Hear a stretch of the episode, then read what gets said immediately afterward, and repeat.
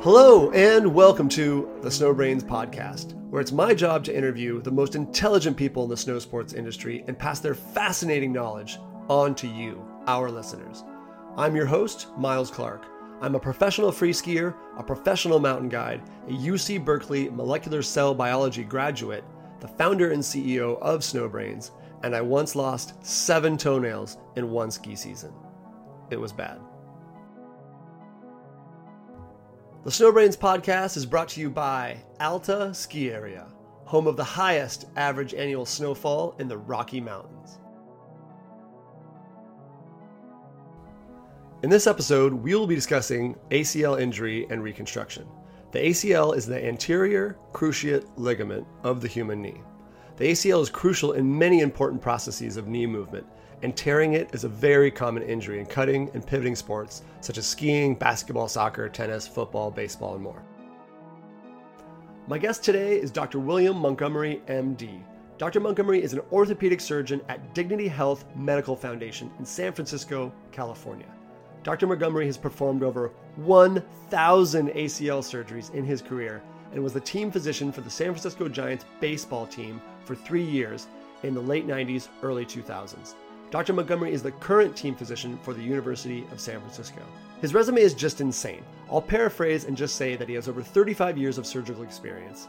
He's been the team physician for lots of important teams. He's been on many important boards. He's already in the University of San Francisco Hall of Fame. He's won lots of awards. He's in lots of impressive societies. He has over 20 publications, and he has given no less than 144 presentations, lectures, and labs on orthopedic surgery. Dr. Montgomery also performed ACL reconstruction surgery on my left knee and microfracture surgery on my left femur in 2015 after I experienced a vicious ski crash in Japan that winter. Welcome to the Snowbrains podcast, Dr. Montgomery. Thank you very much for being here. How are you and where are you today? I'm in uh, San Francisco Bay Area, hanging out, working today. Was operating earlier today, and glad to be here. So you did do surgery today. Uh, did you have any ACLs? No, kind of uh, interesting. Here we are talking about ACLs, and uh, no ACLs today. Uh, I have been doing them, but not at the usual rate with the whole COVID pandemic going on. Uh, people are getting hurt but not the same things. Soccer, football, ski season was kind of a, a, wash this year. Volleyball, a lot of these sports just aren't happening right now. The rotational sports, everybody's riding a bike, jogging, and hiking, and things like that. Well, that's a trip. I just didn't even cross my mind that the coronavirus shutdown would cause less injuries, but it's it's obvious. You know, I hadn't even crossed my mind until I talked to you. Yep, absolutely a decrease in injuries. Well, let's jump right into it. In the USA, somewhere around 200,000 people tear their ACLs each year, with about 100,000 of those being full tears. There are about 100,000 ACL replacement surgeries in the USA every year. According to Vermont Safety Research, about 20,000 skiers tear their ACLs every year. How many times have you blown your ACL, Dr. Montgomery, and how and where did you do it?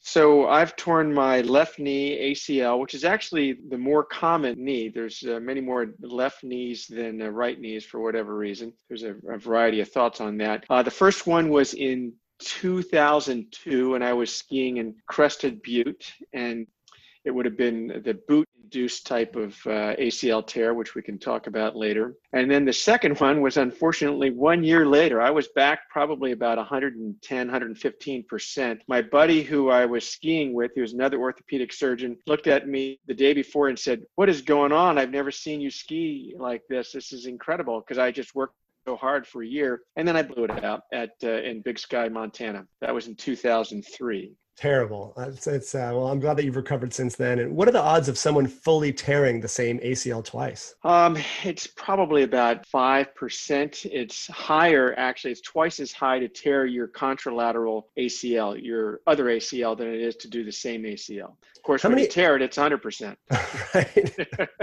it's like oh, getting gosh. pregnant.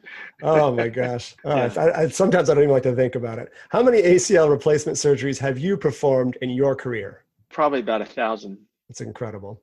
What was it like being the team physician for the San Francisco Giants baseball team? Well, it would have been better if they'd been winning when I was taking care of them. It was back in the it was back in the Jeff Kent, Barry Bond days. Uh, very fun. I mean, uh, I was there the last year at uh, Candlestick and the first year at AT&T Park, and um, it was it was fun. It was really a lot of work because in addition to my practice it wasn't like i slowed my practice down at all. So i was going to you know i think i covered 100 games and i went to uh, spring training for about four weeks and then i'm doing all this other stuff. So it was difficult. Plus i was taking care of a high school and university of san francisco. But it's interesting. I'd, I'd had experience with pro teams before through my fellowship and through my residency program, but being the man as it is for a couple of years was interesting. How do you know if your ACL has been torn? You go to the doctor, they tell you, or the most common feeling that people get is a pop in their knee and then swelling in their knee. And we have what's called the double fist sign, where if you took your two fists and put them on top of each other, uh, some patients will describe one fist shifting over the other one. Sometimes I'll have somebody come in and they think that they dislocated their kneecap, but they really tore their ACL. But the biggest thing is a pop, then immediate pain, difficulty walking, bearing weight, and then the knee swells up over the next day or two. What percentage of your ACL surgeries have been on skiers and snowboarders? Probably about 20%, I would say, 20 to 25%. Wow, that's that's more than I expected. Who blows their yeah. ACLs more, skiers or snowboarders? By far, skiers. And why is that? So it's interesting if you look at the injury rates between snowboarders and skiers, the rates of injuries are relatively similar. That's mostly coming out of European literature. I tried to do a study years ago here, and I went out to Tahoe and I talked to all the uh, places to try to get data. No one would give me any data. So it's difficult to get this information it seems to be pretty similar. The boarders tend to have more upper extremity injuries, especially if you fall backwards. If you think about it, if you fall forward, your arms are like doing a push up and your elbows and shoulders can absorb the shock. When you fall backwards, your elbows and shoulders lock and things tend to snap. The thing with boarders is their legs, hips, everything's rotating together Whereas skiers, you have an independent ski, so you have a size 170 foot at the bottom, and any torque that's going on on that uh, that ski is independently going to the. Sorry, bringing back bad memories here. goes independently to your knee, and therefore there's a lot higher rate of injuries in skiers than uh, boarders for ACLs. The word torque really got me. Oh man, yeah, give me a shiver uh, because I've blown my ACL and, and you were the one that fixed it. Are skiers more likely to tear their ACLs than athletes in other sports? It's been difficult to get some of these numbers, but in general, the high injury sports are the pivoting sports. So skiing, football, volleyball, soccer, basketball are and lacrosse are the real biggies. Why are women more susceptible to ACL tears than men? Well, first with skiers, that's a debatable point. There's been a variety of studies that have come out that have shown that men and women have similar ACL tear rates um, in skiers. Um, not every report, but there's been quite a few of them that have come out uh, with regards to that. Whereas in soccer and basketball, those are uh, looked at very carefully in uh, high school students and college students, and there have been anywhere from three to eight times as high a rate of ACL tears in the girl or women players than the men. There's been all sorts of different things that people have looked at.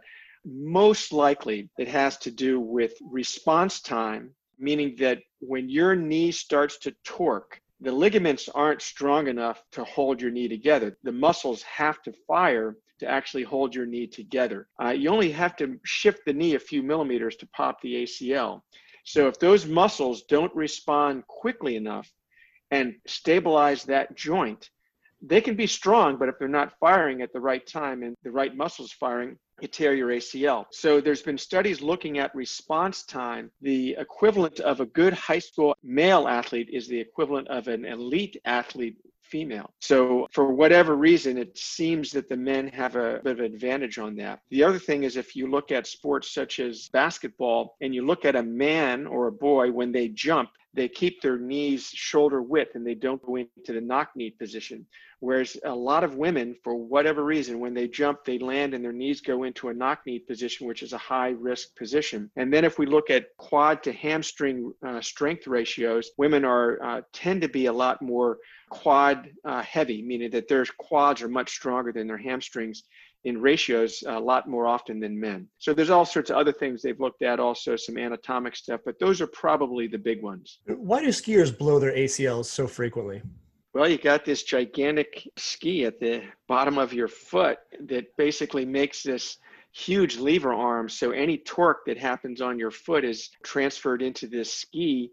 The ski is attached to the snow and there you go. Most bindings do not actually prevent ACL tears. There are some new ones. Uh, there's the knee type of ACL prevention binding, and some of the early reports looking at some very early studies on that seem to be positive and promising, but not you know definite yet on that. Uh, but that's the big thing is just having an independent lever at the bottom of your uh, leg. And then the ski boots, the bindings were basically there to prevent tibial shaft fractures, which were the boot top fractures, which were the, the big thing before they had good bindings. And they've helped with, you don't see that many tibia fractures anymore, but you see a lot of ACL tears. So they haven't really helped with that. After ACL surgery, when can one return to skiing and snowboarding?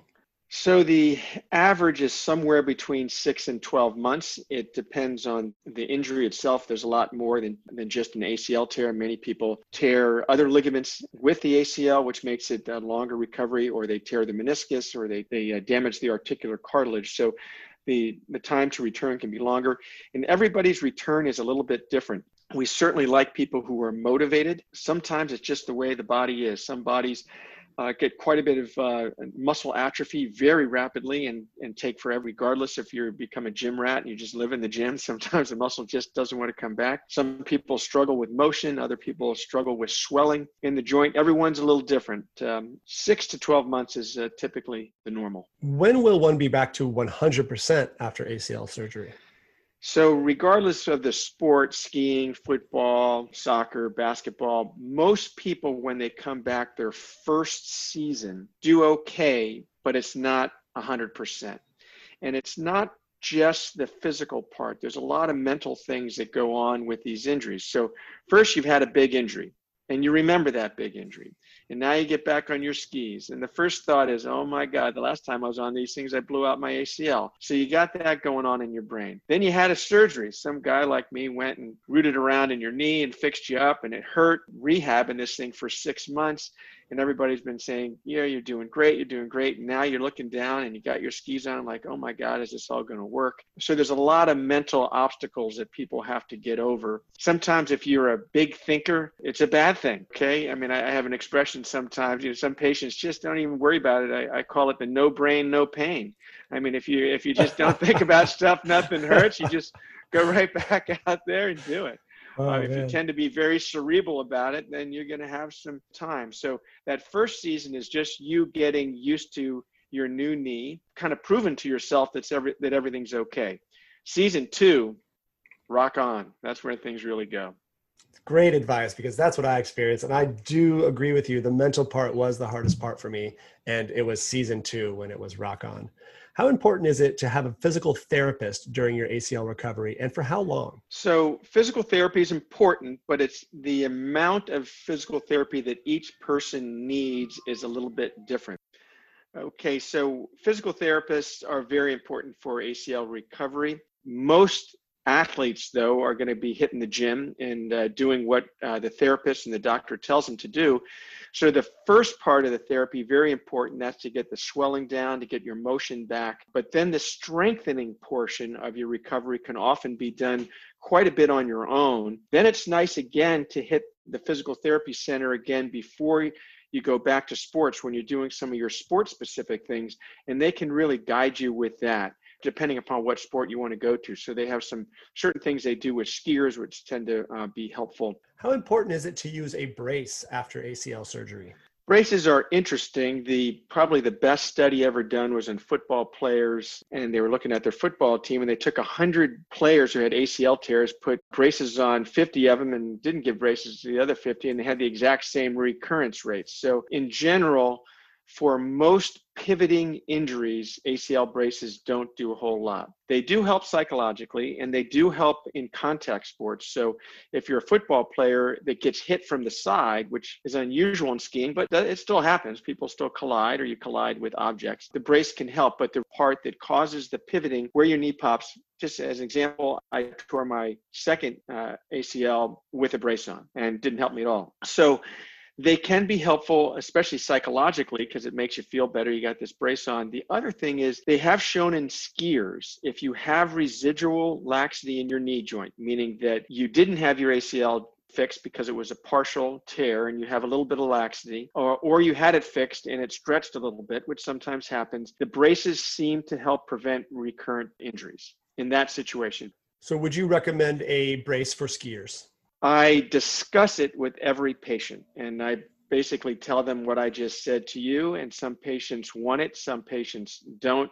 I often will say you might want to have a brace, use it your first season, see how you do. If you hate it, throw it in the closet after your first season. I wanted to use one, but my insurance wouldn't cover it. So I didn't, and uh, I was fine. Yeah.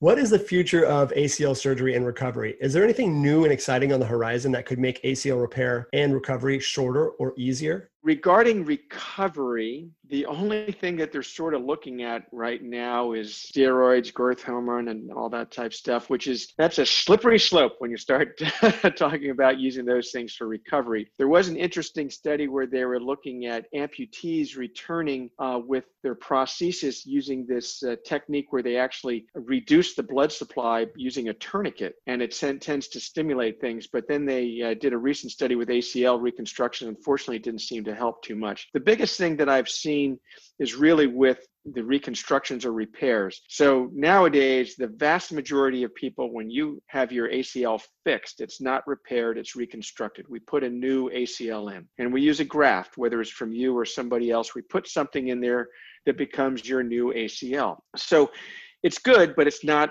anatomic. It's not exactly the same. We did repairs uh, years ago and re-tear rates were very high. So most people are pretty shy about doing repairs. But there's been some studies and research done in Boston at Children's Hospital there. Uh, it's called the uh, BEAR study, and it's a bridge enhanced extracellular matrix. Essentially, they take a sponge, they wrap it up with this sponge, and then inject it with PRP or blood. And the concept is that this allows the ACL to heal when normally it just sort of withers away when you sew it together. And their early results have been very promising, pretty much comparable to reconstructions. Knowing that we're dealing with very young individuals in this first study. Young people heal better than old people, period.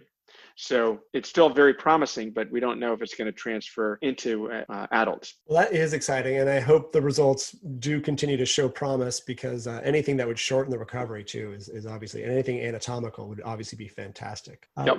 What can skiers and snowboarders do to avoid blowing their ACLs? Stop skiing. yeah, that's pretty simple.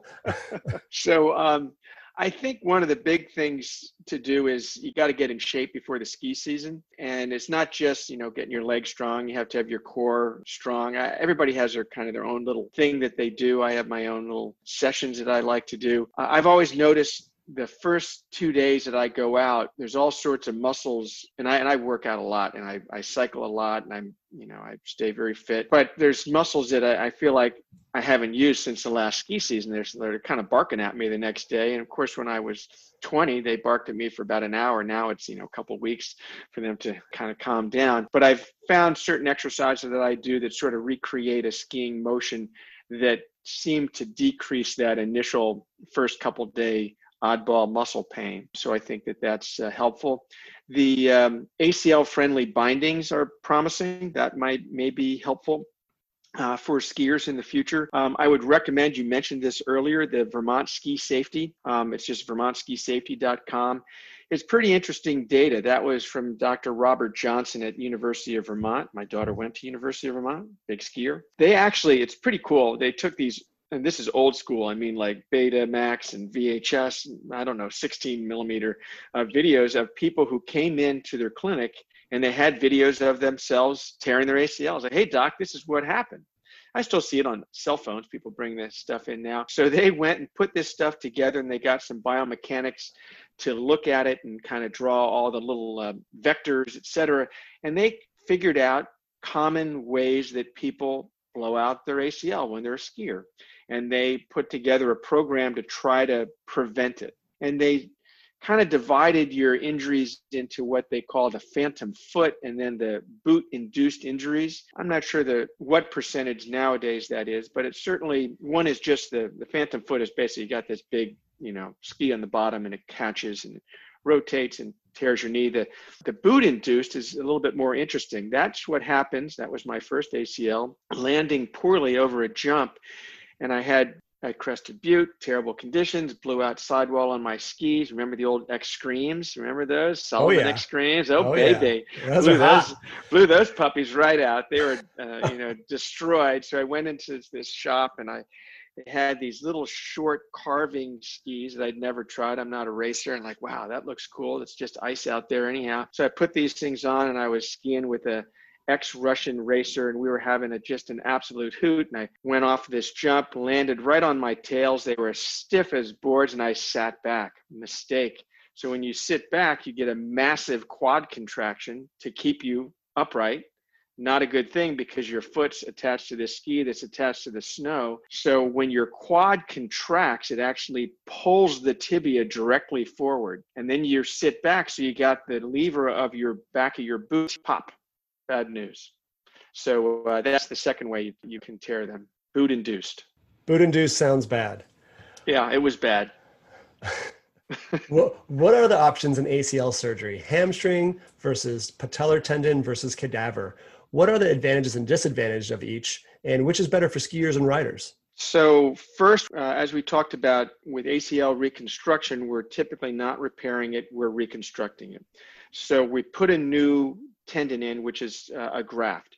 So you can take the graft from two places. One is from the person, that's called an autograft. The other is from the freezer, and that's a cadaver graft or an allograft. It means it's human, but it's not you. And then you might think, well, you know, get a heart transplant or kidney transplant, you worry about, you know, rejection. There's no rejection really with regards to these. It's just a piece of gristle at this point. It's a piece of, of collagen, but it doesn't have a blood supply. It gets a blood supply after it's been implanted, regardless of somebody else or yours.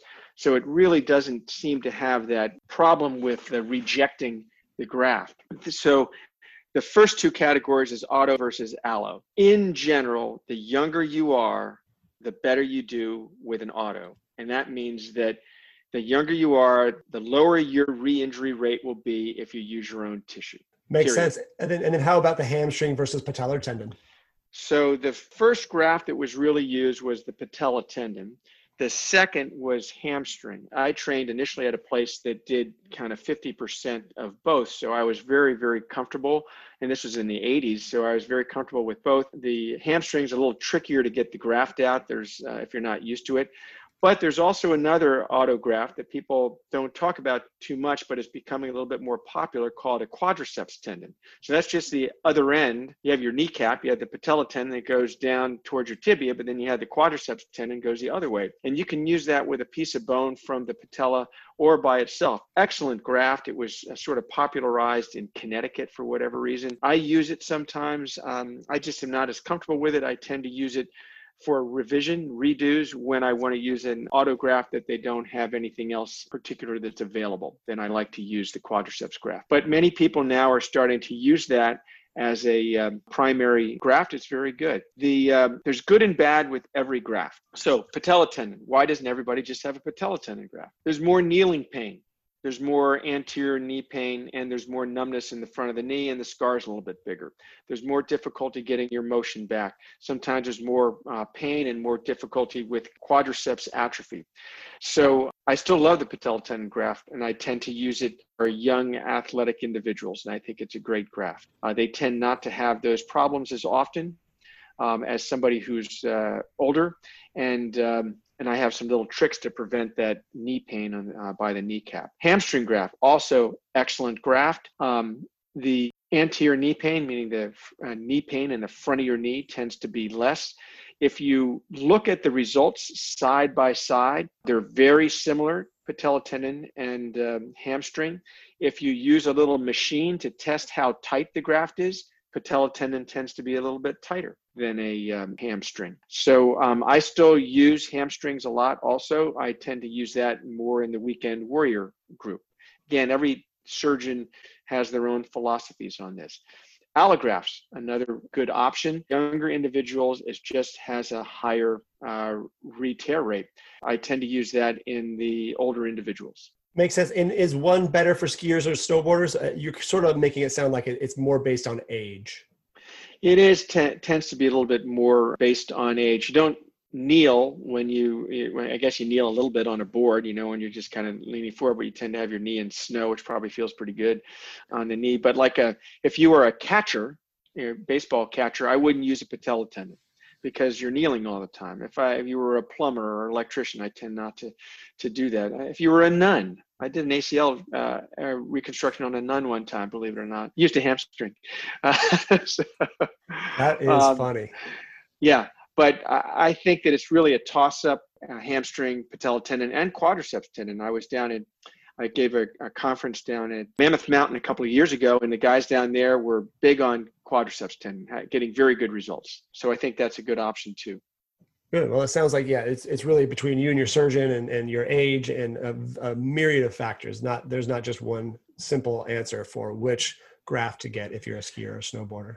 Yes, you also don't want to push your surgeon into doing something he's he or she's uncomfortable doing uh, because they get their best results with what they're comfortable with. Great advice. Uh, what does the ACL surgery involve exactly? You just a summary, a quick and dirty. What it the ACL is like a piece of rope connecting the tibia to the femur. So we drill a hole in the femur where the ACL inserts. We drill a hole in the tibia where the ACL inserts, and then we have a variety of ways of putting the graft in and connecting it to that bone and then you're done close it up fix anything else that's going on and now it now the struggles begin. Now it's all about rehab. And while it's rehabbing you're waiting for the graft to integrate into the bone and to get a new blood supply on the graft itself. How many times can you repair the same acl essentially infinite number of times. What happens if you tear it too many times and you keep reconstructing? And i i did the fifth ACL reconstruction on a 21 year old soccer player at USF a number of years ago. My advice to him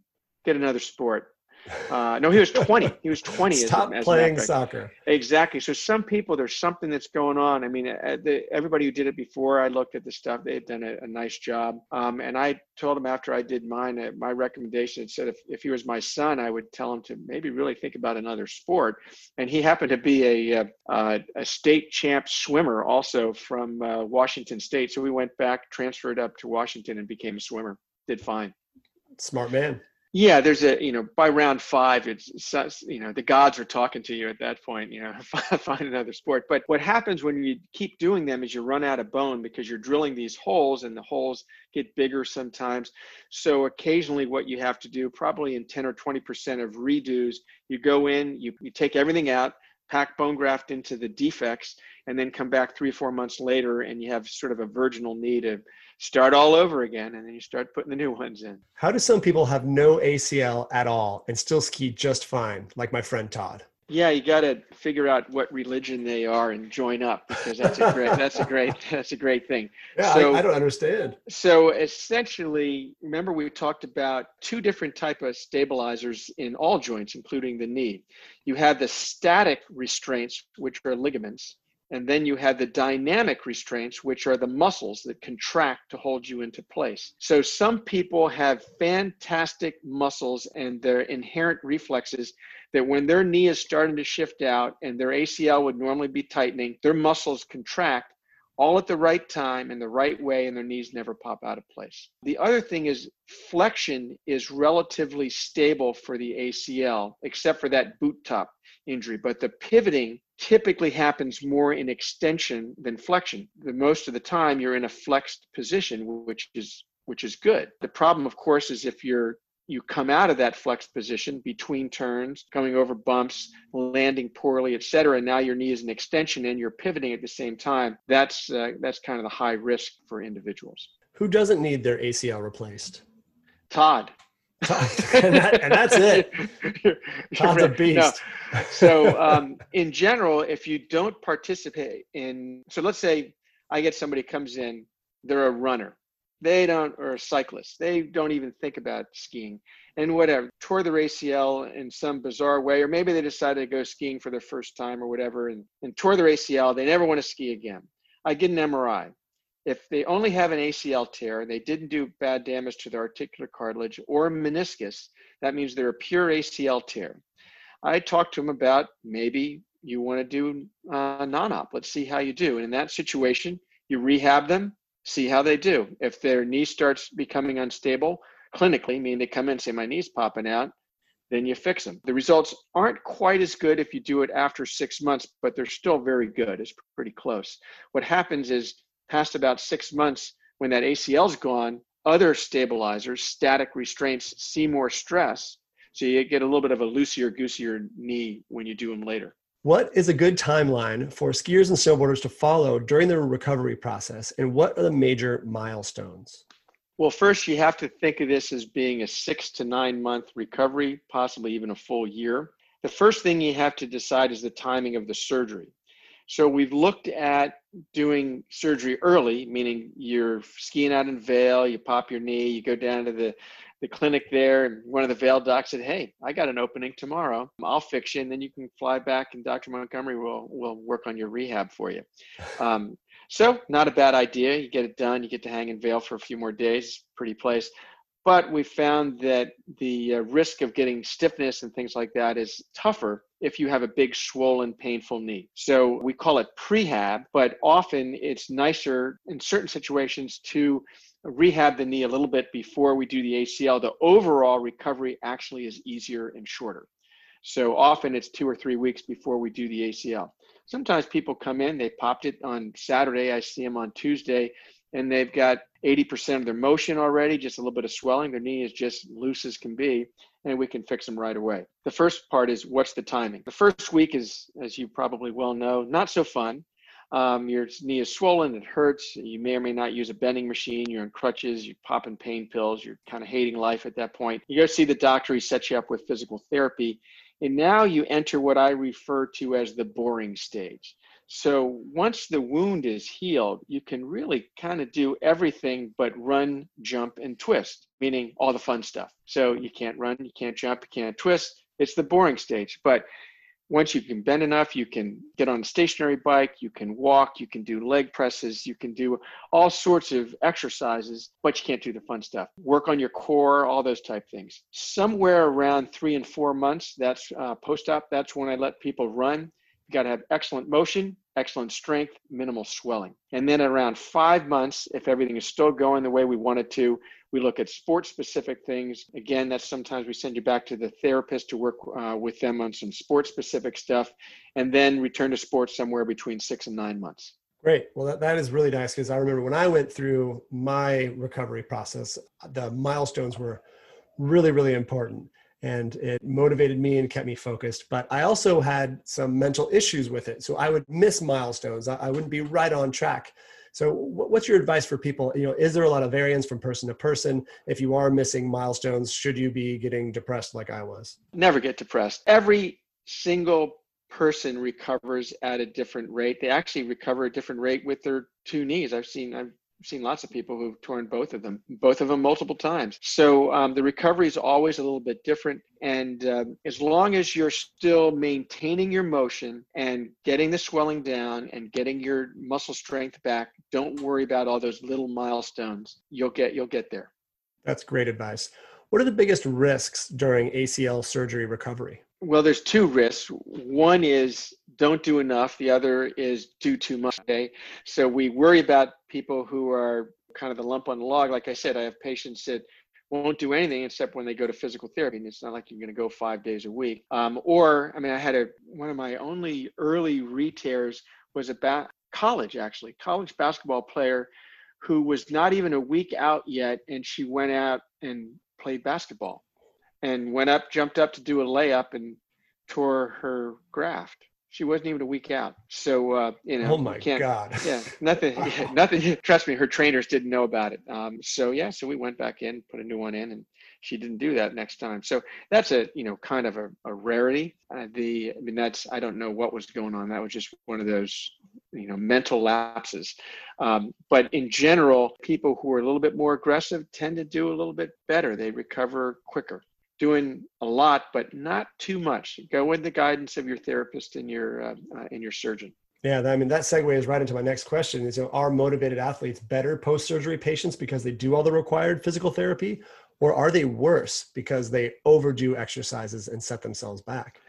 In general, I think that they do better than uh, people who aren't as motivated but as you noted you're a super motivated guy and you had you were looking probably all over the internet at, at milestones and stuff like hey I, i'm not there. You know it's like a, a new parent and their kid's not talking yet but you know susie's talking little jimmy's not oh my god there must be something wrong with him. So you know you start to go into this panic mode and you spiral down. So like i said the, the no brain no pain sometimes helps with that a little bit. Just don't, don't overthink it. Um, Absolutely. but yeah motivation is great though. You really the mo- more motivated people in general do better. Some say at the three month post surgery mark there is a time when the repaired acl is less strong.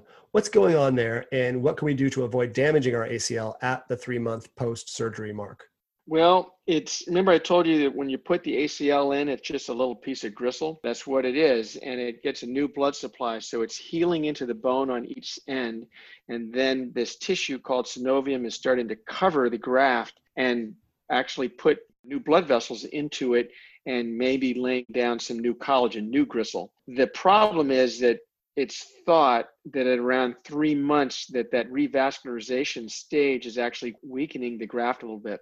So that's why i'm very cautious with just running i don't like people to start running until three to four months out and if i don't see the knee looking the way i want it to i don't let them run yet i just i'll hold them back until it's time so the best thing is make sure that's why I always look at people at around three months. Make sure that your physical therapist and your uh, surgeon are in agreement before you go do something new. Great, really good advice. Yeah, I don't want to don't want to make any moves without the approval of, of, of the bosses. Yeah. What is more important for skiers and riders after ACL surgery? Full extension or being able to touch your heel to your butt? Absolutely full extension. I like to see full extension in one week. So when the patients come in, if I can see a patient extend their knee fully straight, bend to 90 degrees, and do a straight leg raise at one week, smooth sailing. Everything's going to be fine. Uh, flexion you can always get back. I mean, I, I, shouldn't say always, but you can really work on flexion and get it back pretty easily. Even later on, I mean, it, there's a very small percentage of people that need a manipulation under anesthesia to get their flexion back. They just, you know, some you see some people make a lot of scar on their skin. They get keloids. Well, some people just lay down a ton of scar tissue in a joint when it's operated on. Those people get stiff. Sometimes we have to do extra stuff to get them moving. Extension, if you don't get it early, is really, really really hard to get later. So I don't worry too much about flexion. I worry about extension. What should one be eating to maximize recovery? Well, that's an interesting question. I do have a lot of patients ask me about dietary stuff. I'm probably like the worst person to ask, being as I eat everything and a lot of it. But in general, no one is really proven if you're healthy and you have normal you know protein levels and all that kind of stuff in your blood that certain diets will actually help you recover better. So um, in general just having a well-rounded and balanced diet is a good thing. The thing that i worry about the most is some people especially athletes they go oh i'm not doing my usual routine. I, I got to cut way back on my intake because i don't want to get fat and I see a lot of athletes that like used to burning 5,000 calories a day. Now I'm, you know, burning a thousand or whatever.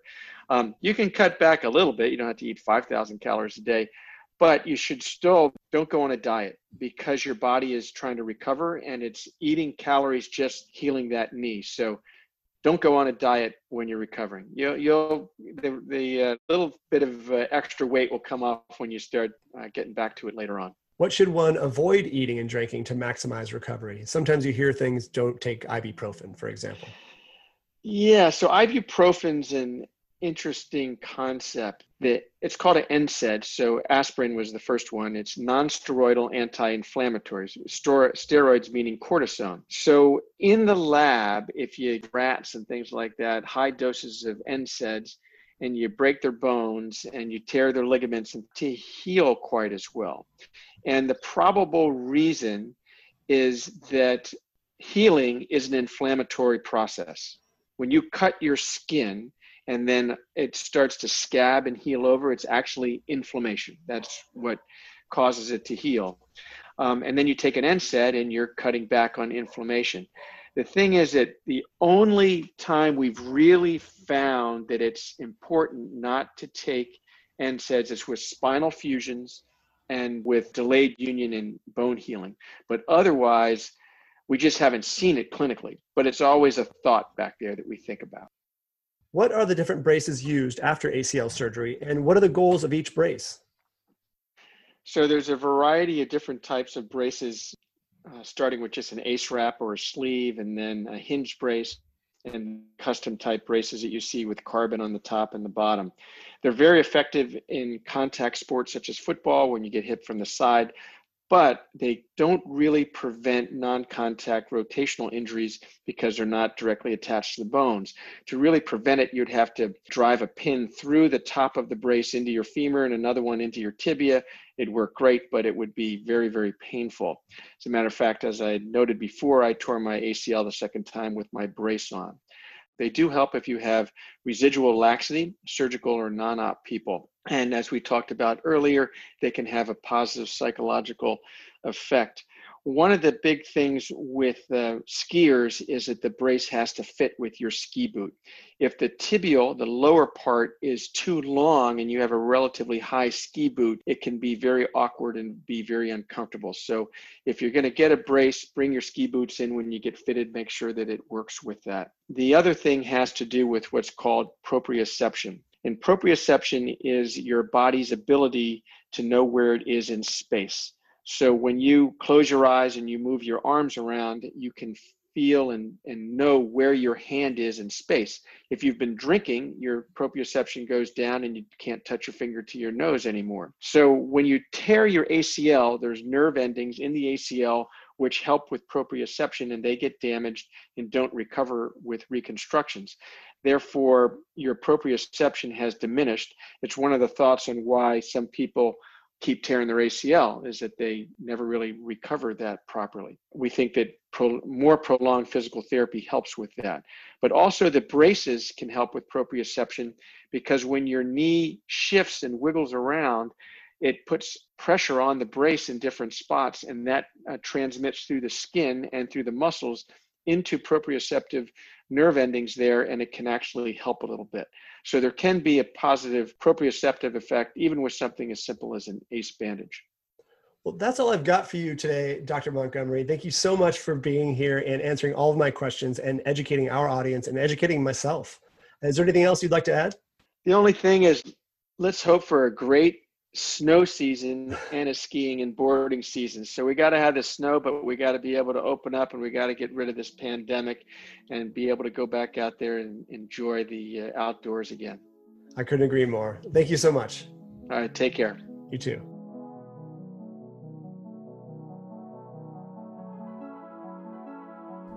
Thank you so much for listening to the Snowbrains podcast. If you liked this podcast, please share with your friends and family and please subscribe. To find out more about Snowbrains, please visit us at snowbrains.com. You can also find us on Instagram, Twitter, and Facebook at Snowbrains. This episode of the Snowbrains podcast was brought to you by Alta Ski Area. The editing of this episode was done by Robert Wilkinson. The music was created by Chad Crouch.